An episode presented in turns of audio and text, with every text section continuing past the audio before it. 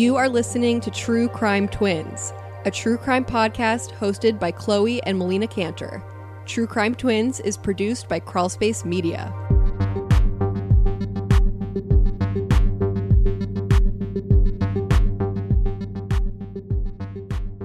Welcome back to True Crime Twins. I'm one of your hosts, Chloe Canter. Melina will be back next episode. In today's episode, I will continue to discuss Virginia's serial killer and rapist, Jesse Leroy Matthew Jr. Jesse was active between 2002 and 2014 when he was caught after his abduction and murder of University of Virginia student Hannah Graham. His other known murder victim is Morgan Harrington, who was abducted from a Metallica concert in Charlottesville in 2009. For more background on Jesse Matthew his origin story, and criminology, please listen to our episode, The Criminology of Jesse Matthew. Today, I expand on what was discussed and explore the possibility of more victims with my friend, Sarah Sherman. Sarah was born and raised in Charlottesville and has been studying Jesse Matthew for years. Her research, knowledge, and ties to Jesse's stomping grounds bring unique and compelling insight into the mysterious killer. Sarah and Jesse ran in some of the same circles in Charlottesville, and she has been able to learn more about him and his habits through the people who knew him. I have interviewed many women who have known him. My friend who owns a bar called Rapture, she told me that he always hit on the drunkest girl at the bar.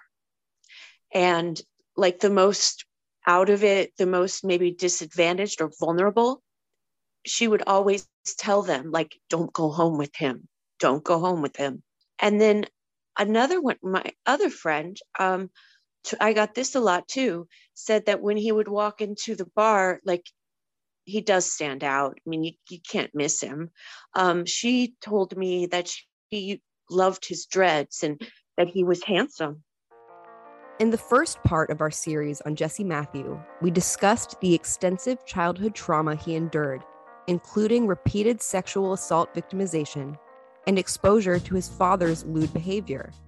Sarah was well aware of his father's conduct.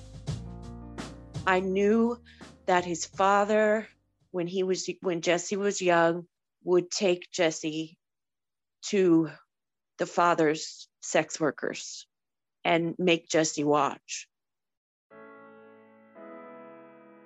Jesse Matthews' crimes began in college, when in both 2002 and 2003, he was accused of perpetrating two separate on campus sexual assaults. Because these cases were handled internally, Jesse was able to evade charges. In 2005, Jesse escalated attacking an unsuspecting 26 year old woman in Fairfax, Virginia, outside of her condo. He raped the young lady and attempted to kill her, but when he was interrupted by a passerby, he escaped. His survivor not only escaped with the attacker's DNA under her fingernails, but she was able to describe his face to an FBI sketch artist. The people at his work when the sketch came out, they're actually teasing him about it and saying, Wow, you really look like this guy. And apparently he got really mad, which I guess anyone would if, you know, they looked like this, a, the sketch of a rapist murderer. Um, but it's just, it was funny to me because they were all calling him out on it. It was a spot on sketch. It's, it's pretty spot on if you did an overlay of Jesse Matthews' mm-hmm. face, but thinner, without a beard and without um, the dreadlocks, it, it's identical.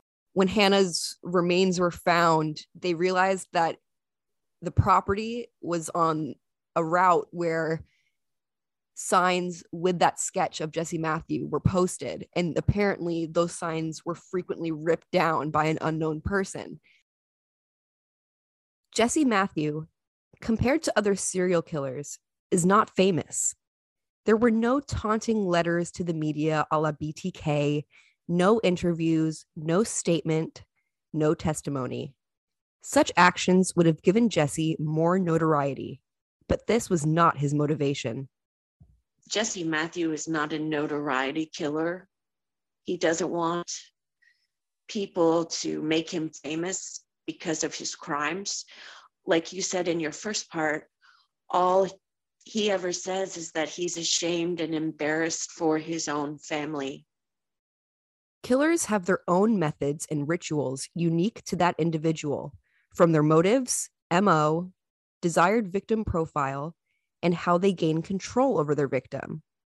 Some killers rely on incapacitating the victim, while others, like Jesse, relied on manipulating their victim with a false sense of security or a ruse. I and he he doesn't say I'm sorry to the victims' families when he's doing the Alford plea. He doesn't doesn't say that. He can't he doesn't even look at them. He's deeply ashamed of himself and I think a lot of his behaviors are rooted in his shame that I think comes from his repeated traumas in childhood mm-hmm. and the things that stunted his development are just clear in his later behavior and there's also a progressive nature to his behavior as well, like an escalation, which is very interesting to see. And it's ultimately what got him caught because he just he got a little bit too brazen. Doing it at a place with so much surveillance, with so many witnesses. It reminds me of Israel keys because Israel was caught because he had gotten very impulsive and wasn't really being secretive about his actions, sort of like Jesse was in the end. At a certain point, they become desensitized to the the thrill and the danger in what they're doing. And I think they end up taking it up a notch more and more to sort of get more and more of that rush that they're seeking, that feeling that they're nurturing. And it just escalates and they, and they lose control that's definitely it. Jesse certainly did that. And that whole night with Hannah, her last night, I've watched that CCTV footage over and over and over again ever since this happened. And it's quite crazy and eerie and awful to see him just hunting her. And, you know, then he puts his arm around her and she's just like desperately trying to get this man's arm off of her. And then she walks ahead of him again. And, you know, it's, and Chloe, I would also like to add that there were so many witnesses to this. There were so many people saying phrases when they walked by them, like, he's going to F her up. A lady straight up like said that out loud. Um, and then as you mentioned, when she got to his car, she said, I'm not getting in this. What? It's stolen. And then another couple beside them said something to the effect of, he's going to F her up. And all of all of it and it, i just think when you see something say something you know if something doesn't feel right to you if I know a lot of people don't want to get involved. I understand that. But this just, this whole thing with them walking, it looks so wrong. It's just how they're walking and what he's doing. You just know, like bad times are coming. It's a heavily intoxicated, impaired young lady alone yes. at night, unfamiliar with mm-hmm. her surroundings, and a complete stranger who is showing an unusual and unsettling interest in this young lady and it doesn't seem motivated by helping her i feel like even just watching those videos from a distance you can see that he's attempting to facilitate some kind of ruse he's trying to make her feel comfortable and like he's trying yes. to help her but if that were really the case he'd be he'd be asking if there was someone that he could call it yes that's what i've always her. thought of yes, he wouldn't be taking her for more drinks. Uh, and no, certainly not. and and uh, by the way, Chloe, I just want to say that bar closed really shortly after that because they really needed to be keeping an eye on the fact that they were serving a guy who was serving an 18 year old who was already drunk. Yes, they were certainly liable, negligent, complacent in that scenario. And Jesse Matthew certainly underestimated surveillance and CCTV in preventing yeah. him from continuing on, but he, I think, depended on and was able to rely upon the complacency of the public in both the abductions of Morgan Harrington and Hannah Graham because Morgan and Hannah both could have been saved. Morgan had a cut on her face. She mm-hmm. was acting erratically when she left that Metallica concert by herself. Security must have been chatting as a representative from Help Save the Next Girl, an organization founded by Morgan's parents, said security must have been chatting. Yes. Like, how is this not raising alarm bells? No one thought to to help her, it seems. And with Hannah, like you said, there were plenty of witnesses there that could have stepped in, but did not. They really could have. And the same with Morgan. Her hitchhiking on that Copeley Bridge, like that's just so out of the ordinary. Like I and the ruse. Again, I believe he's good at ruses, but I also know that those two young women are incredibly smart um, they wouldn't be here. They wouldn't be in, in Har- Harrington's case at Virginia Tech. They wouldn't be in Hannah's case at UVA if they weren't incredibly smart. So this man goes for desperate girls, goes for girls who are lost, goes for girls who are impaired, goes for girls who he thinks needs him. And I would love to know what he said to Morgan, especially to get her in that car because she was far from home. And the thing that you mentioned up in your first part, I really kind of clung on to because you mentioned that he would he was known to exchange sexual favors for rides. There was one report of him attempting to do that and the woman got out of the car and didn't want to do that. But that's so that's something that he had been established and at least trying to facilitate. Trying to do that. Yes suggesting a sex act for a ride, I don't think is something that he probably would have said to get her into the car. It might have been something that was said once she was already trapped in the car to get her exactly. in. He probably did exactly what he did with Hannah. He probably acted like the cool guy. Hey, like I'll help you. Um, mm-hmm. like not putting his arm around her because he's picking her up, but like you said, he could have acted like super chill and said like don't worry like i got you i'll help you i'll take you home or i'll take you somewhere and because I can see that you need help, like don't worry about mm-hmm. paying me. Like something to make her feel at ease. And plus, you know, with the with the official taxi cab, that probably right. instills like a sense of security. He definitely has something that these girls buy. Like he says something that makes these girls feel at least a little bit comfortable or else they wouldn't have gotten into the car with him. So what really haunts me is that when did she know that she wasn't going home? What was the point for her in the car when she knew this isn't happening for me and this guy's taking me way out to someplace I don't know? It's a very disturbing thing to think what she experienced. I think in Hannah's case, we know that I think she realized she was in trouble before she entered his vehicle because she was seen fighting with him verbally outside of the car, saying, I'm not getting into this car. Then mm-hmm. they're gone, and dogs were able to smell that she had like adrenaline. This case was the first time I had heard of that science to not only be able to track a person, but to be able to tell that they're upset or have an, a rush of adrenaline, it must smell right. a little different in, in a way a little that, bit different. Yeah.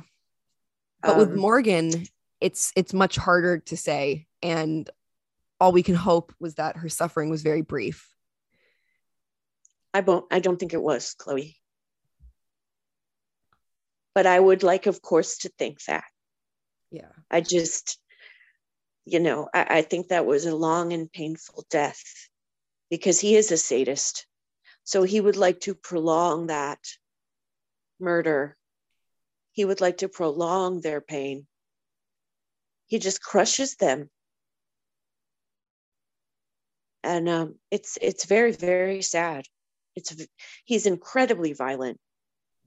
Broken ribs, broken legs, noses. Mm-hmm. Um, mm-hmm choking people out. He's yep. tremendously violent and without a weapon, it seems. Exactly. His body's his weapon. Exactly. And that's just terrifying alone. Hannah Graham's parents said that Hannah is a hero because in the end, she died stopping this man, this monster, this predator. And also, if he wasn't caught then, he would have just gone on and on and on until he was. This guy wasn't stopping. He found his happy place and he was going to keep on killing. It worked for him for a while. And if he had stuck to places without witnesses, he probably would have been able to continue. But it was an irresistible impulse what, what he saw in, in very vulnerable Hannah.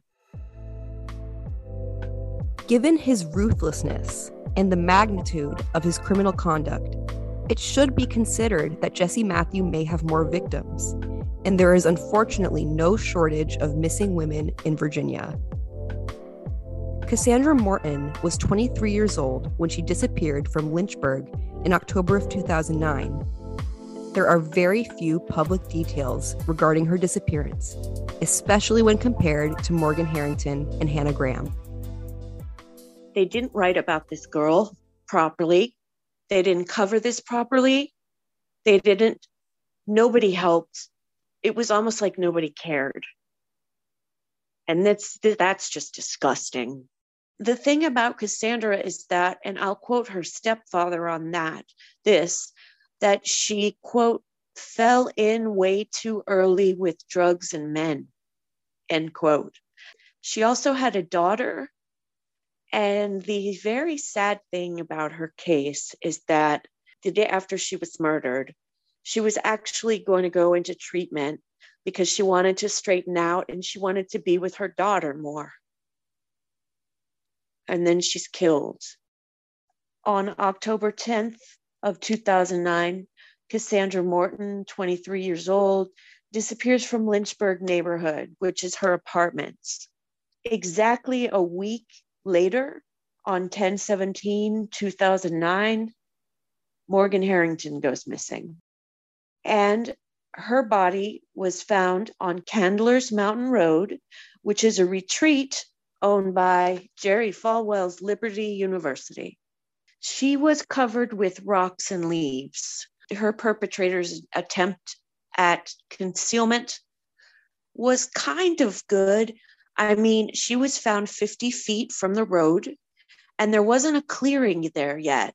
When I went, they had cleared all those woods, but the man whose property the body was found on took me down there and showed me like we went in, into the into the field and down towards the tree line and he told me exactly where she was found which is 50 feet from the road one of my sources told me that Cassandra left in a cab. I mean, it's it's sad because there's just not much about her that I can know, and um, I'm just very disappointed in our press that that she didn't get the response that she needed compared to Morgan Harrington, Hannah Graham, and Alexis Murphy. And I firmly I, of course, I think that every missing person should get press and but in with Cassandra's case, you know, this is a really Lynchburg's a really small town. Um, her parents are elderly. They did not know what to do. This affected her mother so terribly that she had to go on antidepressants. And she also has high blood pressure. Her health is not good. You know, I talked to the police they told me that they interviewed 30 people. She was too decomposed to determine a cause of death. So it was homicide, cause of death, undetermined. It would be very good to know actually how she was killed. And because uh, then I could almost say yes or no, like it's either him or not.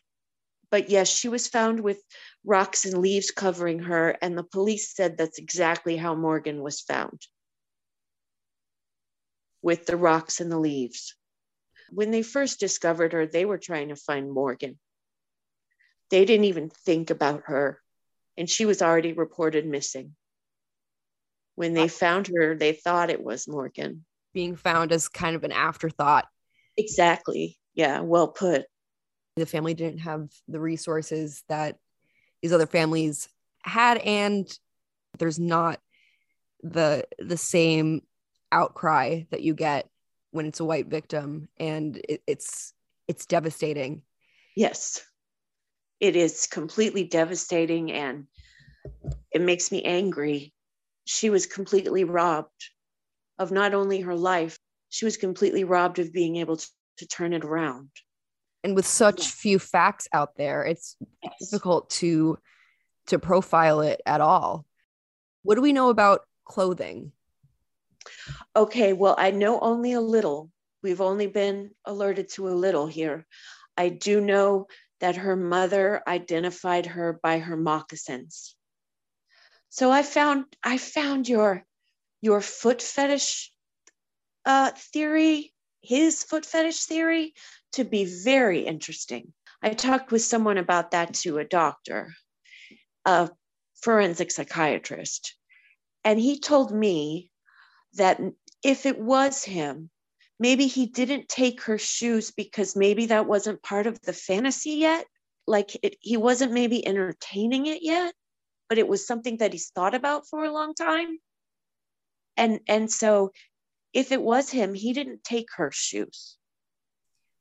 Which which would go again and because he, he took Morgan and Hannah's shoes, right?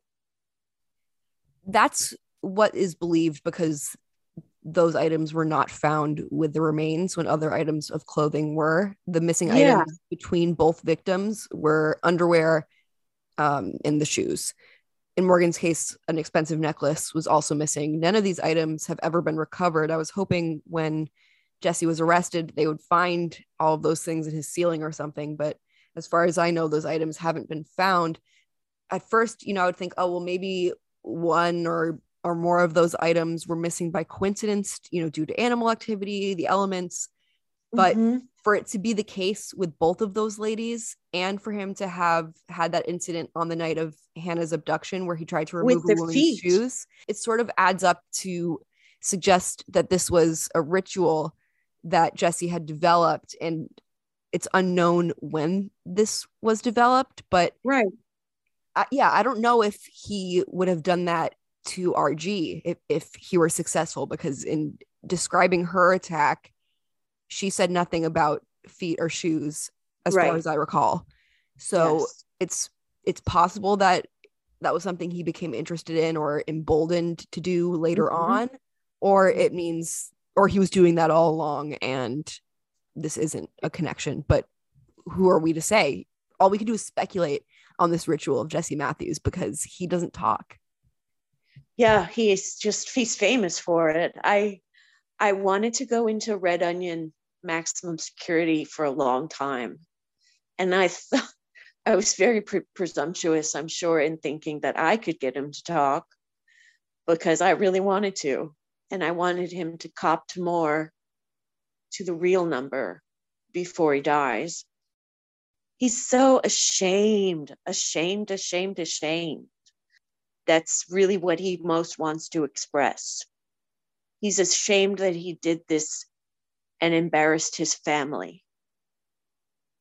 So it's odd because when you're dealing with a psychopath, are they capable of shame and embarrassment? And I, I think yes. I think shame is is different from remorse. Shame, it has to do with how others view you and mm. you know your reputation. And it's it's less about like who you actually are and what you actually did. It's kind of how you're perceived. So i think he does have loving feelings towards his family members and he regrets that his behavior has brought shame upon them and that shame has been brought upon their name and his name.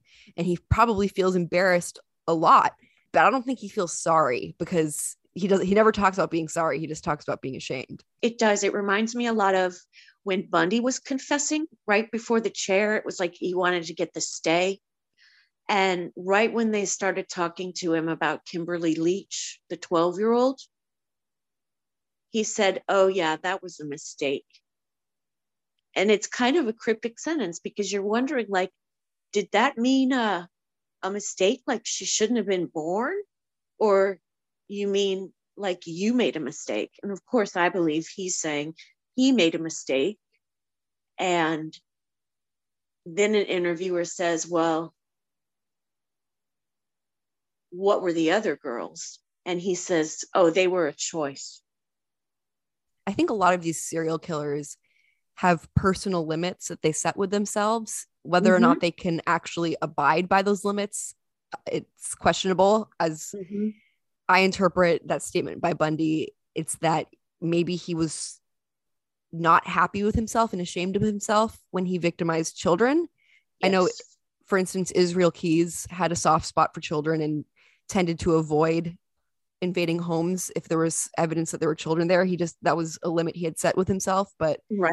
he was losing control more and more. Who knows what he would have been capable of, but probably mm-hmm. would have felt shame. And I don't know if Jesse Matthew wanted this from his life. I bet he wanted to do really well in college athletics and somehow make a career out of it. I don't think this was ever what he had hoped for himself, but no, I don't I don't believe so, but I do wonder what was the stressor. I think we could point to a lot of things here. You're being he's being kicked out of school, removed from the football team. He can ne- never play football again. That's got to be for him that's devastating. And when mm-hmm. it's taken away in a way that is perceived as unceremonious, particularly, I think mm-hmm. it's extremely traumatizing. They lose all sense of identity. They don't even and hope. Yes, they, like people become suicidal in these situations. So I, I think Dude. that was really a formative experience, and I believe he blamed it on the women rather than on himself. And now, a quick word from our sponsors. Thanks for listening to our sponsors. Now back to the show.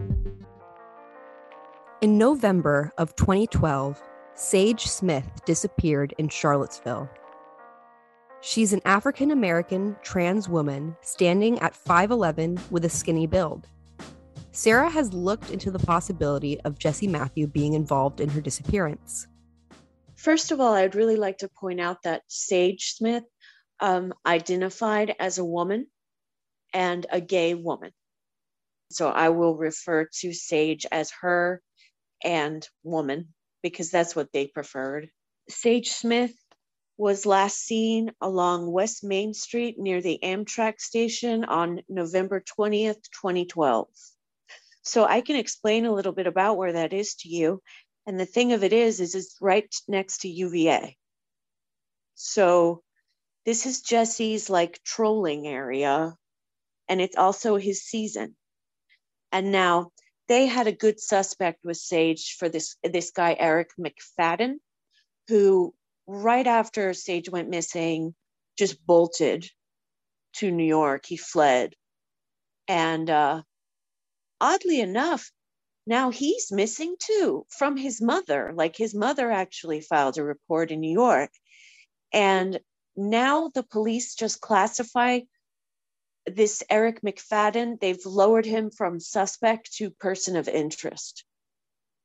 And I'm not sure why they did that. Um, if they wanted to appear more like non-threatening, like like please come home, dude, because we need to ask you some questions, or if they changed it on on some because of some other fact or something else that they found out. So Sage was also kind of like Hannah and Morgan in the way that they were, she was planning for a date with Eric McFadden. and he never showed up that we know of. So again, we have this kind of lost feeling, this desperateness, this like waiting around. Um, and nobody ever talks about Jesse for Sage Smith. And I really wanted to bring that up because it's his hunting grounds. What if Jesse rolled up on Sage because she was a beautiful, beautiful woman, very striking. And he ran up in on her and offered her a ride or whatever ruse. And she got in, and something happened. I think whoever murdered or is responsible for the disappearance of Sage, I think it's very likely that the motive was at least in part hate and because that yes. she, because she was a trans woman and we see cases that go that way all the time in the media unfortunately it's absolutely devastating how It is. how trans lives are treated and just because someone believes that something has made them gay because they're with a trans woman it- it's it's so rooted in in hateful beliefs and it's certainly no justification in committing murder Absolutely not. And she was just expressing who she was and who she's always felt she was. In fact, I think the day before she went missing, she wrote on Facebook, I'm a girl now. And so I thought, of course, well, that could incite violence, like from any, maybe someone on her Facebook, like that, that this could have been a hate crime. And I just was think, kind of toying around with the idea of what if Jesse Matthew was responsible for that and how would it go down if he was?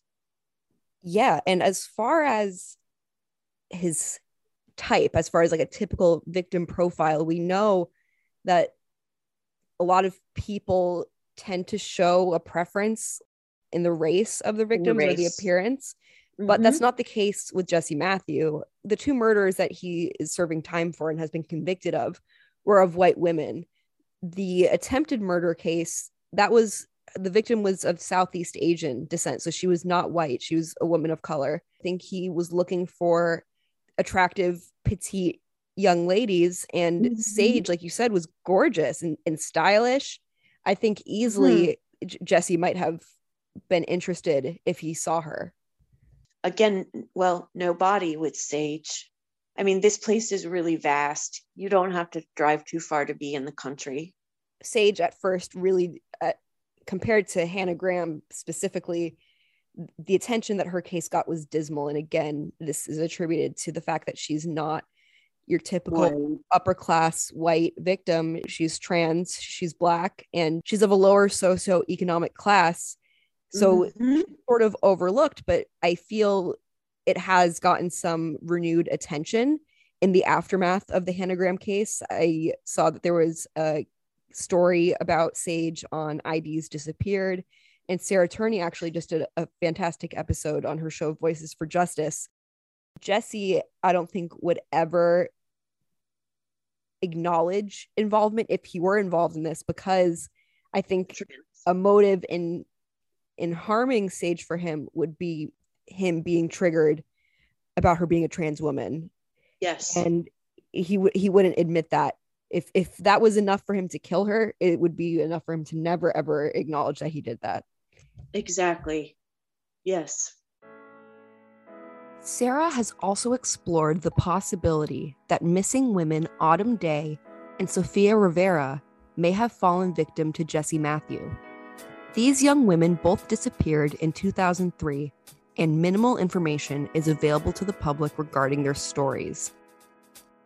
Autumn Wind Day was last seen in Newport News, Virginia on July 24th of 2003. Um, all the reports that I've ever read about Autumn's disappearance always say that Autumn Wind Day disappeared from a Food Lion grocery store in the parking lot, and it was the middle of the day. And then I come across this one report the day before yesterday that said Autumn Wind Day was last seen walking away from a hotel with a man. And that's like, whoa, that's a way different spin and a way different story. Who is the man? Can't you ask the clerk who was the man? And, you know, and he was there. And he, at the time, he was at Christopher Newport University, has some similarities with Hannah in that she has beautiful reddish hair and that pale skin. That's it's very striking.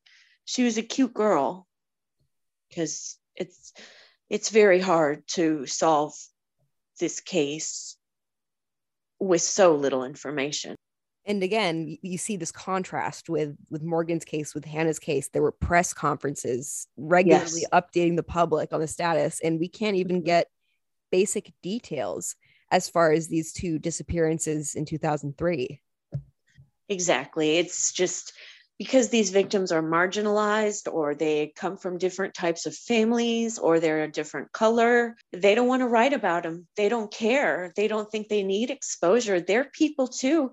And they had friends and somebody knows something. They always do.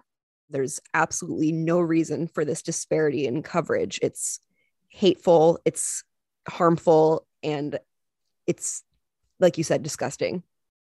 Miss Sophie May Rivera, last seen Newport News on September 7th of 2003. She was 31 years old and she was an, she's an African American woman. Her kids live with their grandparents. I, I got a sense with Sophie that she's kind of like Cassandra in that she was surviving and she's trying to put her life back together so that maybe she can have her kids back. I know she has a really interesting story that deserves to be told.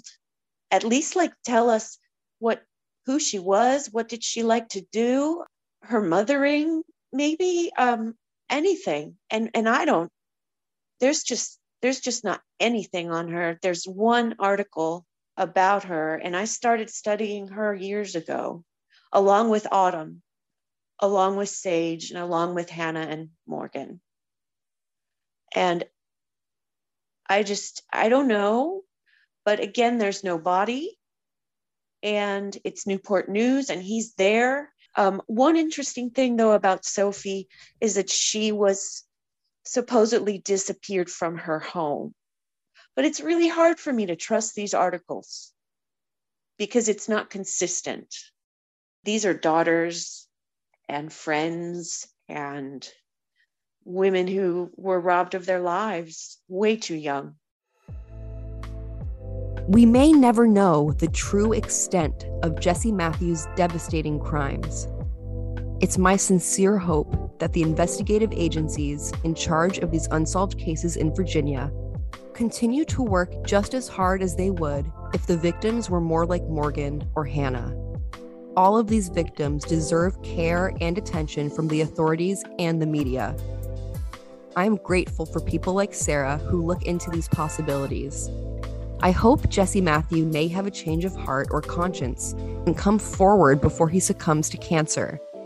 But it is possible his shame and his ego will never allow such a thing to happen.